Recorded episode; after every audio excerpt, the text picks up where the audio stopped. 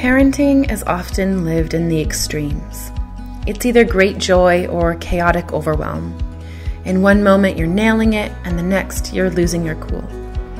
I want to help you find your way to the messy middle, to a place of balance.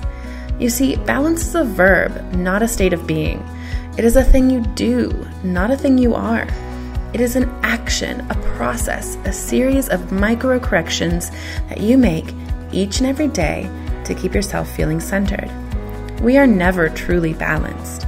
We are engaged in the process of balancing.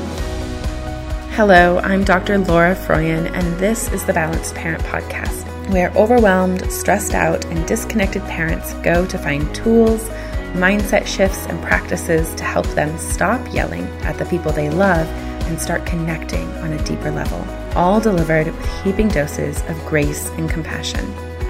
Join me in conversations that will help you get clear on your goals and values and start showing up in your parenting, your relationships, your life with open hearted authenticity and balance. Let's go.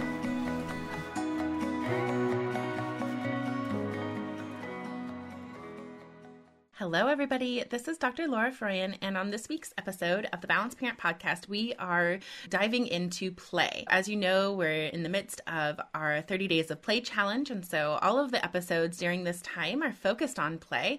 And today we're going to be talking about why it's so hard for young kids to play on their own, why they always kind of want to be around us, be, um, be playing with us, kind of why that's going on for kids developmentally, and then how we can support them. To help me with this conversation, I'm so excited for my guest to join us. But before we get there, I just want you to know that as I'm recording this, I've got a sick kiddo at home. And I've decided recently that I'm kind of done editing my life out of these podcasts. So if the doorbell rings or my kid comes in or there's a dog barking in the background of my guest sound, I'm not going to cut that out. We're real people. Um, we're real parents, most of us, with real lives. And I think it's okay for us to just be real here in this space. So I hope that that's okay with you. Without any more ado, please welcome Blanca of Whole Child Home to the podcast. She's the creator behind one of my favorite Instagram accounts. We have this lovely little friendship online and we're getting to meet for the first time. So Blanca, welcome to the show. Thank you for being here. Uh, Laura, thank you so much for having me. I'm thrilled. Like you said, it's like we we touch base for a long time. Finally, get to kind of connect through this, which is a true honor. I'm a long time listener and also a long time learner from your space. And now with this too. new format for your po- podcast, I feel so honored because it feels like you're bringing me into your home. And like if your kid comes and interrupts, I'm gonna get to you know. So yeah. so I'm just so honored to be here. Thank you, and oh. thank you for everybody who's joining and listening. It's to, for you to share your community with me. It's a big honor. Thank you. Oh, Blanca, I, that really feels good to hear, and I feel the same. I love I love all of the content you put out. It's so helpful, and I'm really excited to talk about play. But first, why don't you tell us a little bit about who you are and what you do? So, my name is Blanca Velasquez Martin. I'm a licensed professional counselor. I have a master's in clinical psychology, and I, I am the founder of Whole Child Home. A Whole Child Home is a, an online platform that kind of came up and I created during pandemic where I like to share evidence-based strategies for parents to learn how to support emotional development at home, emotion regulation, socio-emotional development, because I believe that we could do that. Parents deserve to be feel empowered to support their children at home beyond just thinking of therapy, right? Therapist by training. So, and I'm a parent too of a now four-year-old. Um, back in pandemic, I had a one and a half year old. So, you know, now that period of time was a huge huge awakening period for me to kind of bring together my expertise, my experience, my training, my love for research. I'm have almost a decade of experience as a researcher as well in the clinical field. So I'm really lucky and privileged to have now this platform to bring it all together to support parents at home. Um, I do workshops, I do parenting consults online, virtual. So it's really an honor to have that opportunity to connect with parents now this way. Yeah, aren't parents wonderful? Like I just, they, I just, you guys are. Yeah, if you're you listening, are. you're wonderful, you're and I love, we love working with you. We do. We we love you, and we see how hard you're working, and we see how much you want good for your kids and for yourselves. I just, oh man, I just, I love. We're right in the trenches with you. Yeah, and we're right there with you. We so are. All right, so let's talk about play, Blanca. Um, why do you think young toddlers don't like to play alone? Why are they kind of why do they get kind of wanting to always be close to us? What's going on for them? Ah, don't they always? And it's yeah. always perfectly timed. you know, I, I, again, I'm coming from this as a parent. I think it's we are their source of safety. If your child is coming to you is because they're coming to you with a need. And the tricky part i think is figuring out what those needs are so that we can meet them with the right tools and help them develop the right skills so that that need gets filled eventually from within and through the environment that you offer and that they can gradually get to a place where they play by themselves. But initially, why they come to use because they have a need either for safety, for confirming that attachment if they're having trouble, if it's a season of, of trickiness or transition in their in their lives, or it's just a bad day and they just want closeness. It happens to us as well. Or it's just right? a good day because we want closeness on good. Or it's a good day. We want to share it. Or like yeah. you know, I'm thinking of of young toddlers, but even older kids. Like right now, it's like, come see this. Come, come I want to show you you something so there's like so much joy that they want to share with us so they it's the tricky days and also the joyful days and you know play is a source of experimentation for them and of growth where they get to play out and test out a lot of what they're learning and a lot that comes with that is a wide range of emotions, right? There's a lot of joy. We talked about the pride that they feel sometimes with what I do, what they do, but there's also a lot of frustration sometimes and trickiness about their play. And you know, you are a safe place to bring all those emotions to. You are their source of regulation. We want them to be regulated and we want them to be independent, but we have to remember that you are the hub.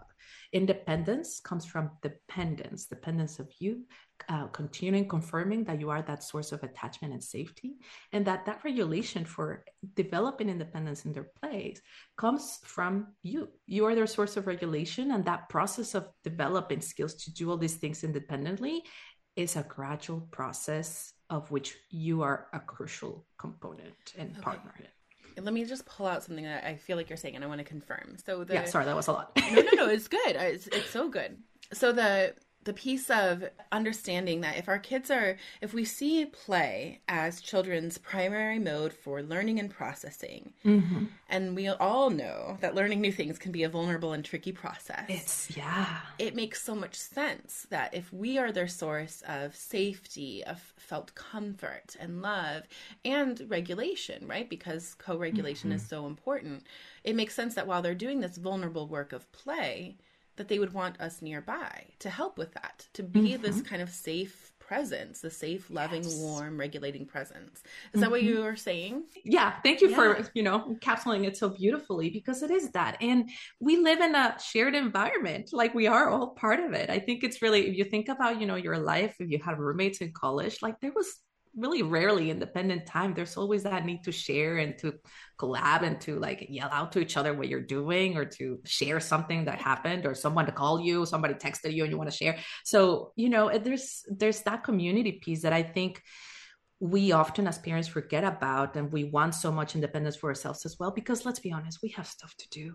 We have dinner to make. We have more kids. We have a lot of stressors and we also want our independence. So it's tricky to live in a community place at home with all of these people expressing their needs to us when we also have needs. And if they're not met if we're not meeting our needs as well then we want that independence and we want them to be independent so that we can have independence. So it's that's also tricky.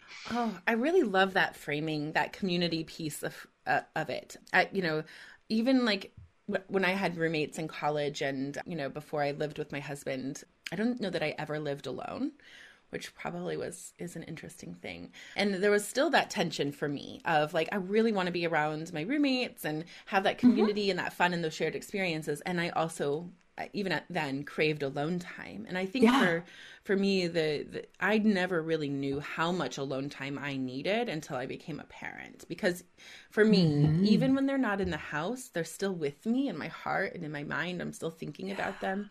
And it feels as if i'm never alone. Yes. Now you know and so it's really interesting to think about that though that our kids have that same need for community for relationship. Absolutely. You know that that wanting to kind of share space share mental space and delight in in each other's presence. And we also i think i think all humans have some need for solitude. Um, kids too. Even the kids that really uh, seem like very clingy mm-hmm. and you know really like never want to be alone i think that there's still a need for some solitude that yes a skill that needs to be built. Everybody yeah. needs to be comfortable being in their own com- company. Do you what do you think about that? Yes, thank you for bringing that up because I think as we talk about these needs that children have and how this is a gradual process and we're a community and they're, they're, we're their source of dependence and safety so that everything else can develop. It's important to not go all the way that route. Like it's important to keep a balance and realize that yes, it's a gradual process. We're a source of regulation, we're a source of attachment and safety, but we are that source so that they from there they can develop the skills to actually get to a place of regulation and independence because that is very much a need and it's a skill that they will need for they need for themselves and that we are responsible to to help them develop right? So it's a balance. It's a balance from understanding and welcoming the needs and helping to understand the meaning of this relationship and our role in in supporting it but also within that understanding making space for them to develop this other skills for independence and regulation and self-discipline and finding a balance within that if that makes sense. Yeah. oh it makes so much sense. And i think too the like i think it can be hard for parents to hear i know it has been for me to hear that things like we're their source of regulation they need us they have this need.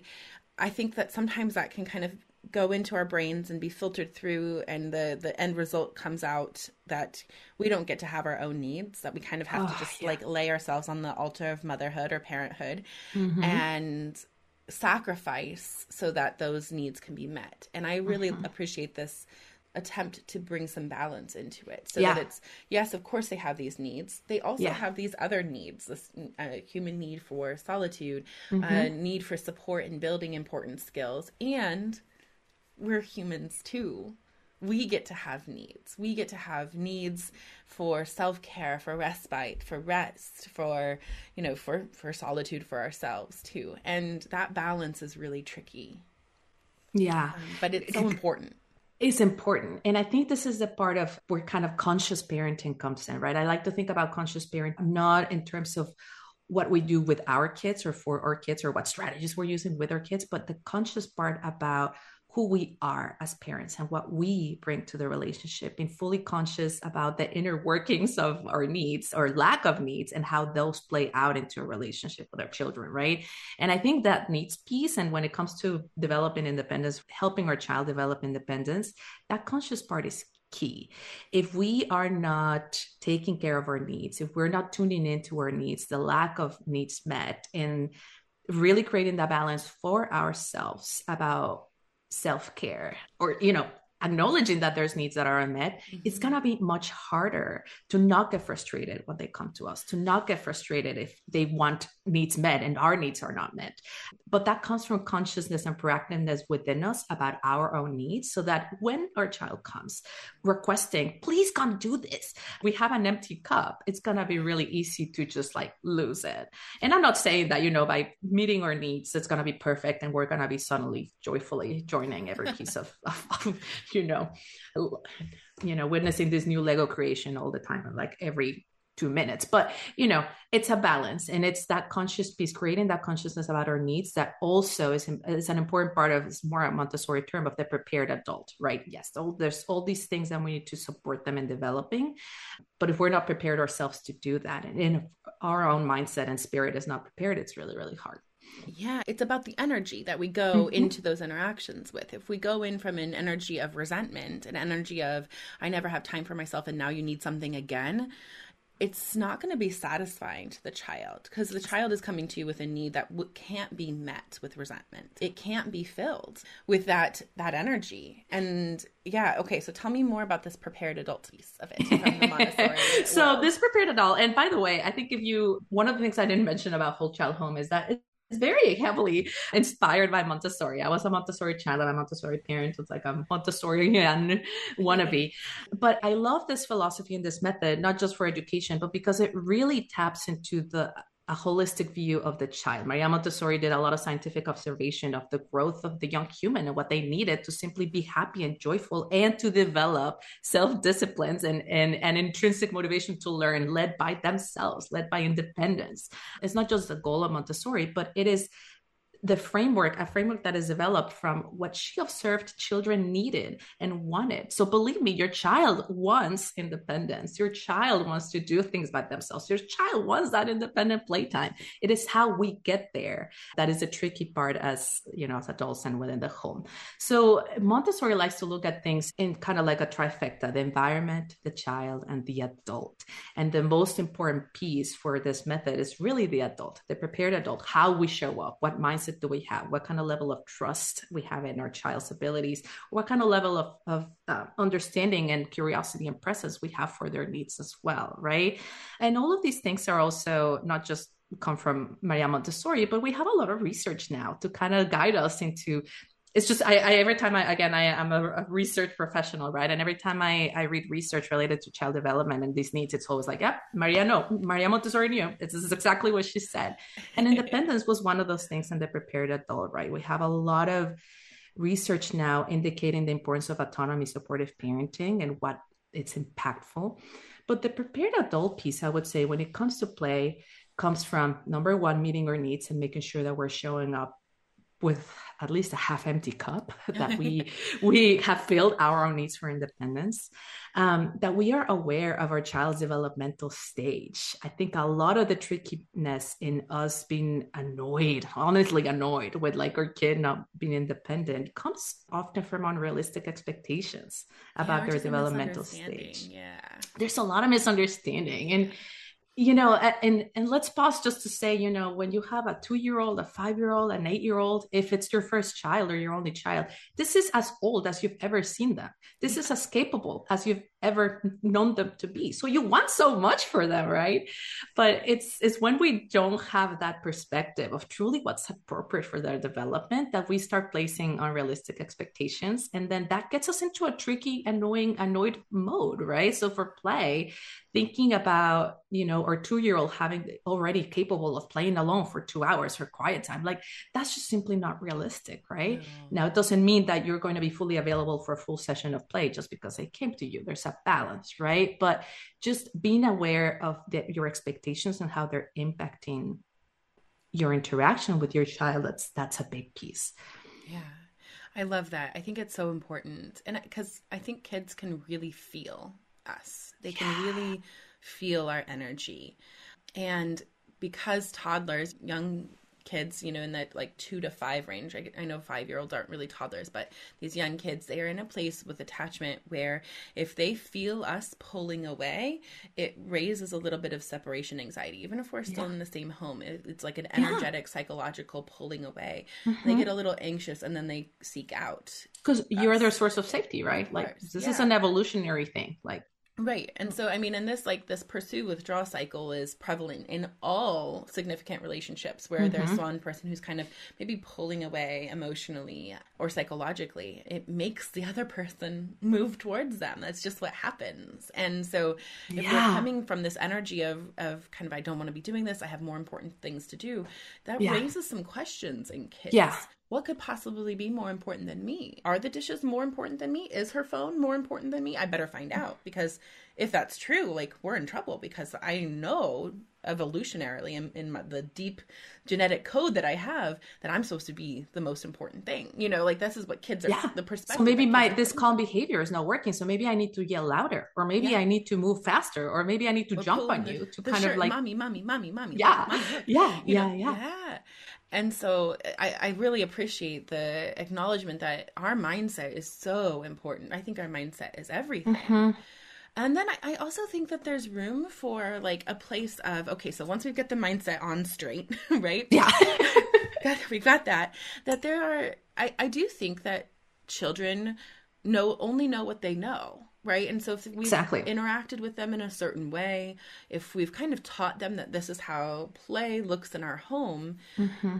they come to rely on that same input, yeah. you know? So um, one of my favorite quotes from Magda Gerber, who was the kind of the mother of the RIE parenting yeah. method, most people i feel like if they know about RIE they know about it from janet lansbury she says begin as you mean to go on and oh. most of us as yeah, when our children were little began in a way that we didn't actually intend to go on for forever we shake the mm-hmm. rattle in front of their face we give them light up toys we do the hard work of play for them that's so mm-hmm. right and so then we mm-hmm. come into into toddlerhood and then all of a sudden like we know that they're supposed to be seeking more autonomy and independence and so we expect them to be able to do these things. We expect them right? Yeah, like that is right. the operating word yeah. Right. We expect them to be able to do these mm-hmm. things and we've never really given them them the opportunity yeah. to do to build that skill.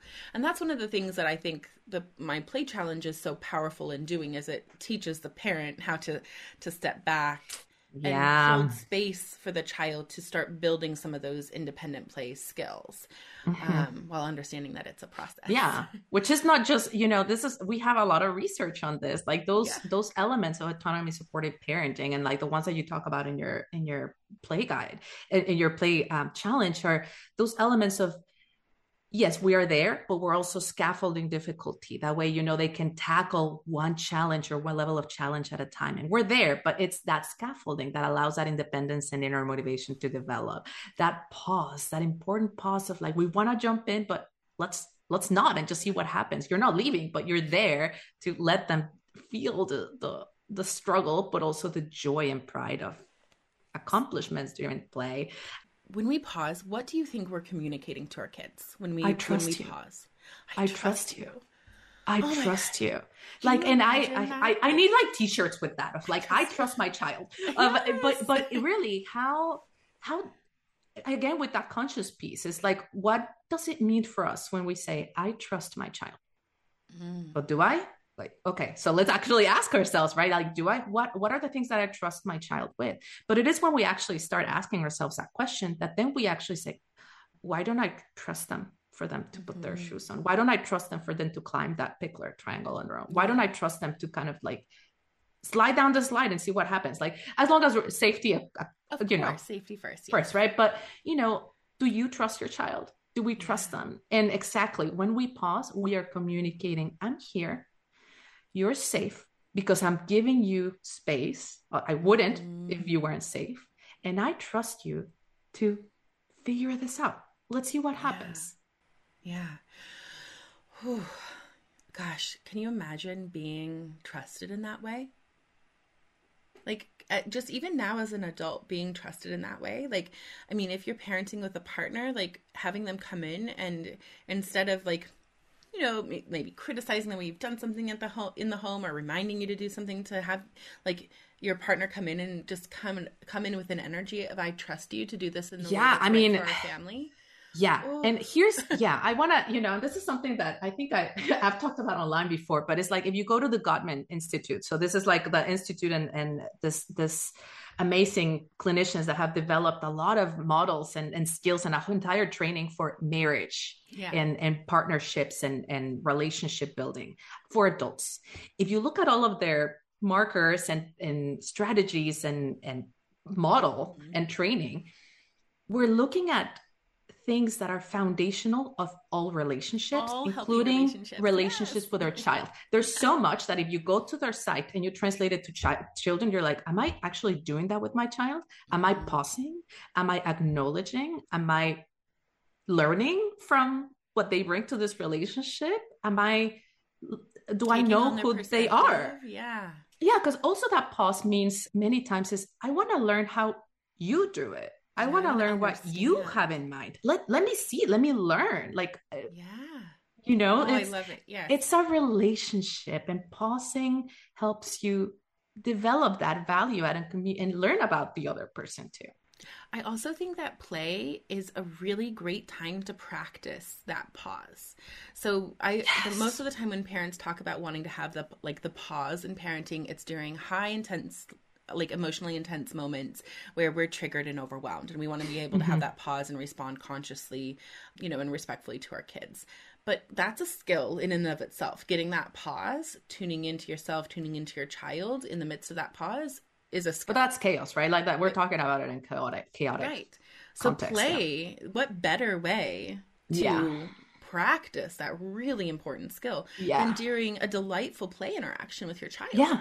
You know that often doesn't carry the same amount of heaviness Mhm. Okay, I have a question now. So we are talking about kind of why my child won't play alone. And I think we've covered pretty well kind of the like developmental and attachment reasons why young children especially need some support during their play from time to time. Are there things though that parents kind of unwittingly and with the best of intentions do to undermine their children's development of independent play skills?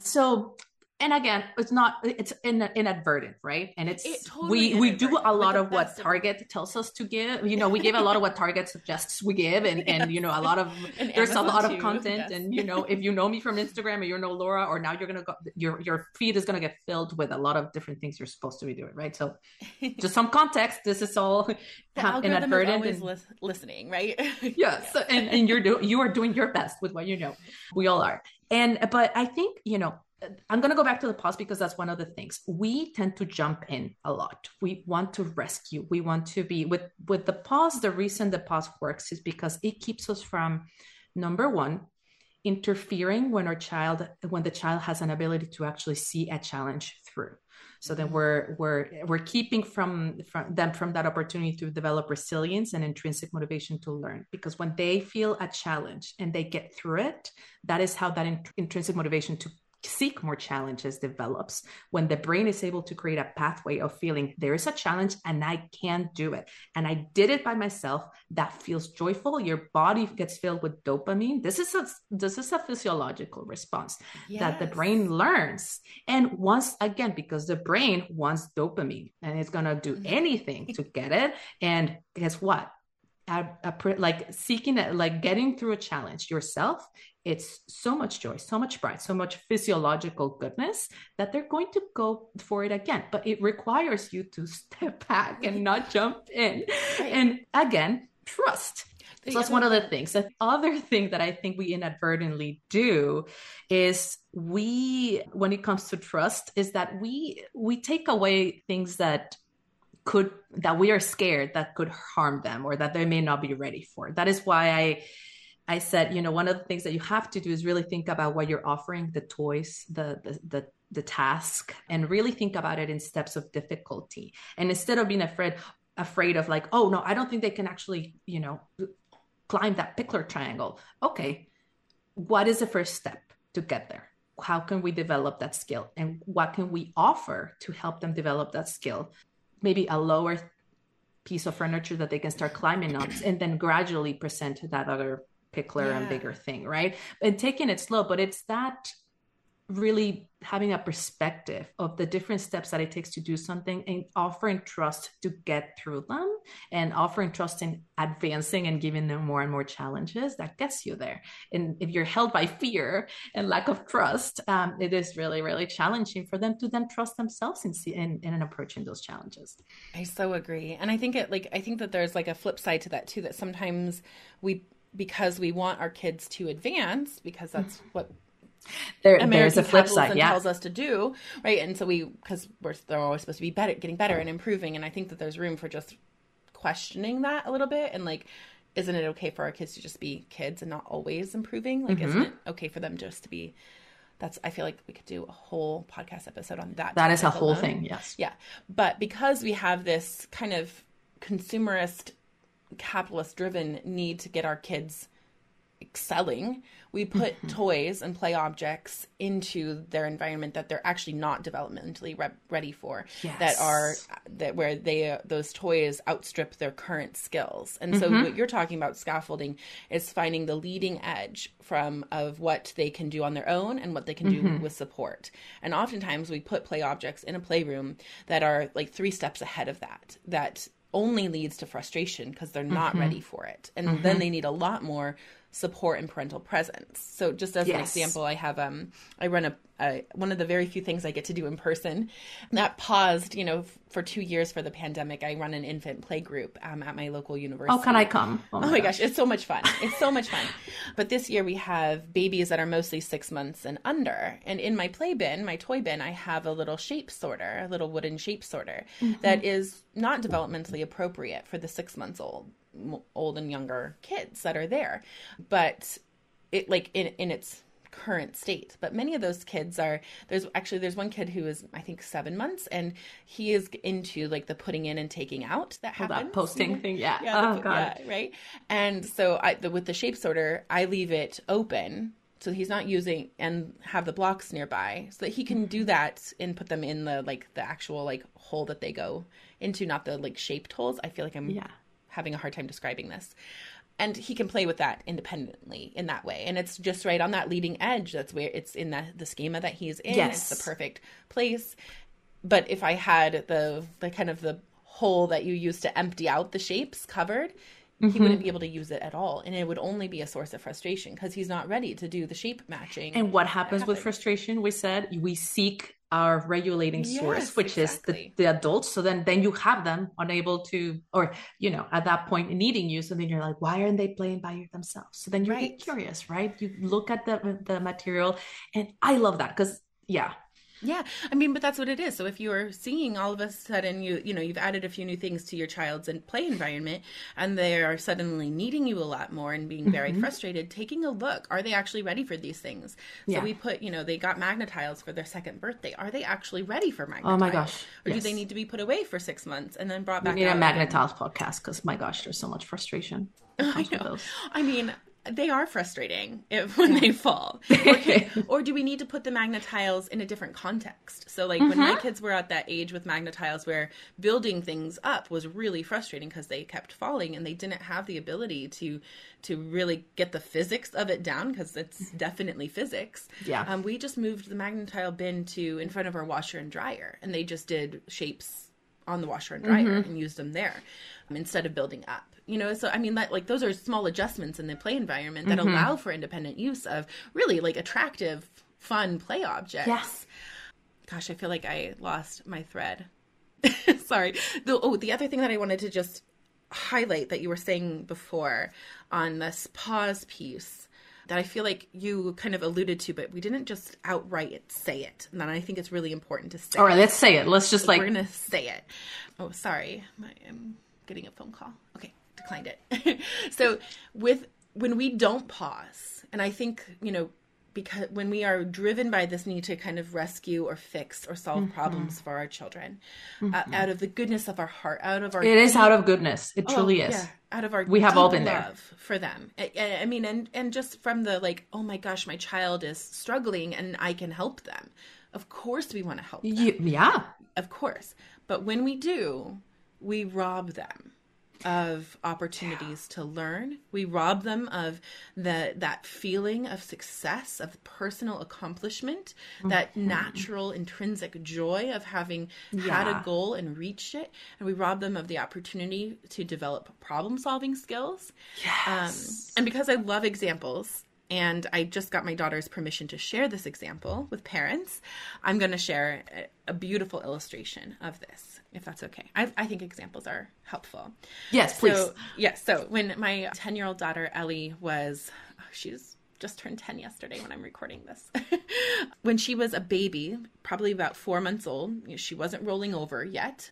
She had this favorite little toy giraffe that she loved. And I would periodically set up a little place. I mean, not periodically, every day. She would spend time on a play mat with a few simple objects placed around her mm-hmm. in the kind of the RIE method. And that day, Jerry, the giraffe, happened to just be out of reach.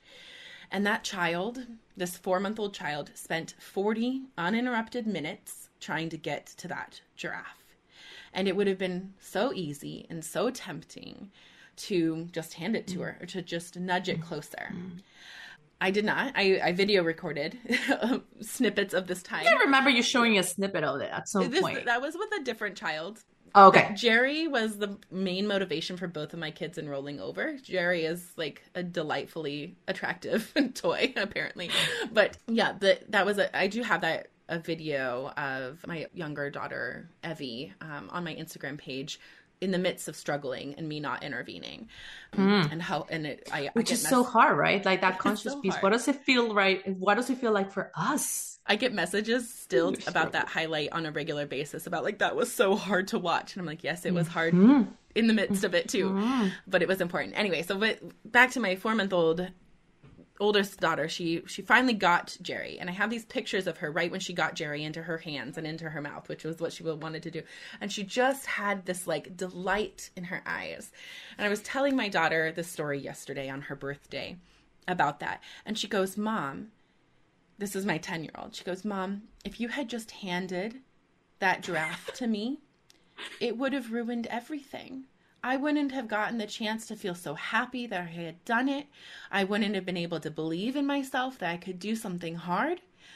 And it would have taken that away from me. You would have taken that away from me. And mom, you would have taken that away from you because you got to be oh happy seeing me do something that was so hard.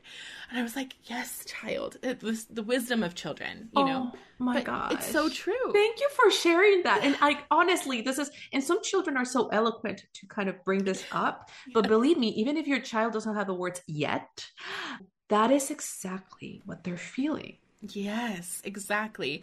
And think about this 10 year old child reflecting back to me the gratitude that I trusted her as an infant. She can't remember it.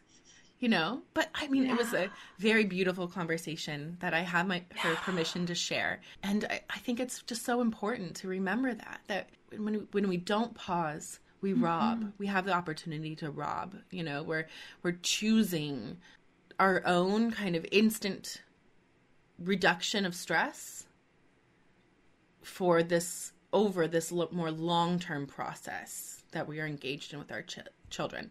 And I just want to say, like, it's okay to do that from time to time. Yeah. If we're in a state, it's a balance, right? And we're not yeah. perfect. We're not robots. No, not... and I mean, and there's no guilt at all. But and and there can be a conscious choice of like, I know I shouldn't solve this problem for her, but I'm overwhelmed and I'm trying to cook dinner right now and so i'm just going to mm-hmm. hand her mm-hmm. the dang giraffe because i don't have mm-hmm. time to sit close with her right mm-hmm. now and be fully present with her so i'm just going to hand her the giraffe and i'm aware that that's what i'm doing you know, mm-hmm.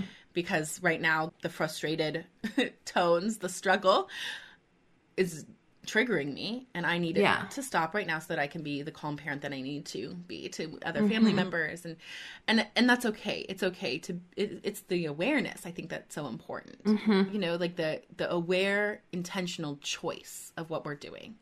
I'm acknowledging I'm pausing right now. I'm acknowledging it all, and I understand that I have a two, you know, a multitude of very good options of balancing my needs and the needs of the rest of the family and the needs of this child. Mm-hmm. And I'm going to intentionally choose what I'm going to do with full awareness of the possible, the variety of outcomes, some positive and some negative. Because yeah. there's always positives and negatives, you know, like that's that's conscious parenting, right? Eh, yeah and it's simply not realistic to give our 100% attention even if it's to no. consciously pause all the time it's just not realistic we are also modeling realistic parenting that is what you're doing like too. sometimes right. cooking your dinner is takes precedence because that's that's kind of what we're yes. doing so i'm gonna like, just hand you the raft so that i can feed you and you know later today or already earlier today we had our moment of really yeah. conscious connection or you know yeah like, exactly. And that's like that's the balance right? So you know when i talk about balanced parenting and there's so many things that we're balancing all the time and it's mm-hmm. never like we're never balanced on the perfect tipping point right? We're always like making all of these adjustments and figuring It's that messy out. middle like you'd say. Yes, it's just yeah, exactly. Yeah.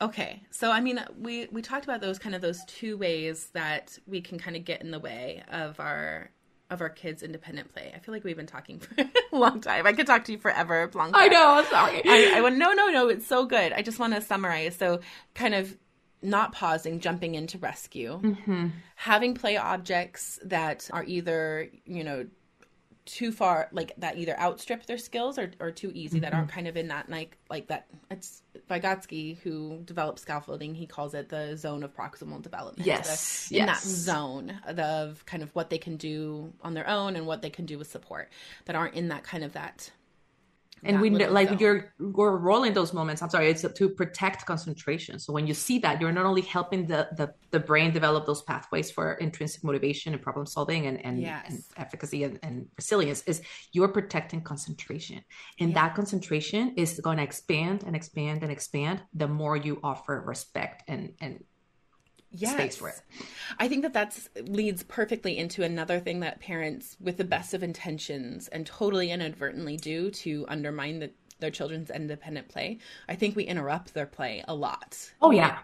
And we interrupt their play I feel like mostly with either like our own agenda like because mm-hmm. it's time to go to school or it's time you know to eat dinner mm-hmm. and of course we've got to go to school and eat dinner but we could yeah. observe for a little while and wait for the moment when their attention lifts from their activity to our face and yeah. then insert our kind of our agenda and the other one that we we interrupt with praise i think we interrupt with feedback and judgment mm-hmm. because praise is a form of judgment um, mm-hmm. anytime we label anything we're judging mm-hmm. it. Um, and then what happens is we were like the example of like do you see this? Did you see did you like it? Did you yeah. mom did you come see this? Why why? Because and i'm not saying this oh, this is the only reason right? Because right now i have a four-year-old that just does that with everything. It's yeah they, they want us to so see every little so spin that they do. Yes. Right right? Yeah. and i have a lot of you know we have years of practice of me not offering so much praise right? But it it does happen sometimes that when we layer these interactions with praise, that becomes the expectation from them. So if we're far away from them and they're accomplishing all this stuff and they're not receiving that interruption with praise, they're going to interrupt themselves to go seek that. Yeah, right. And that all interrupts the process mm-hmm. of building concentration building their their focus and attention skills those executive functioning skills that they need to do well in school later in life you mm-hmm. know uh, absolutely. Okay, so I feel like those are three big things that if we can spend a little bit of focus time focusing in on, yeah, that we might see some more independent play emerging. Um, yeah, I think. And I. Other... oh, go ahead. Go yeah. ahead. No, go no, ahead. I was just gonna say. I think one other thing that we can do when it comes to if we want to see a little bit more independent play happening in our homes is meeting that like that need for attachment that attachment need for togetherness for mm-hmm. closeness mm-hmm. proactively mm-hmm. filling that child's cup their connection cup proactively will allow them to be you know to seek a little bit more independence and yeah. as opposed to kind of filling it on an as needed basis when they come to you i'm mm-hmm. kind of getting ahead and filling that cup I think yeah. another thing that can help. Uh, what were you going to say, Blanca? And no, but about that, I think it's it's it's so crucial, right? Because we're talking about cups filled and needs met, and when they're all met, they're going to be seeking those, mm-hmm. and we can be proactive about thinking about who who has what needs and how we can work as in within the relationship to meet them, so that then we can move on with our own you know yeah. interactions. But but i think and it's not a magic it, the, the the thing with filling their cup with connection outside of the the, the or goals for independent play it's also not a magic bullet right? Like it's not it's not, not.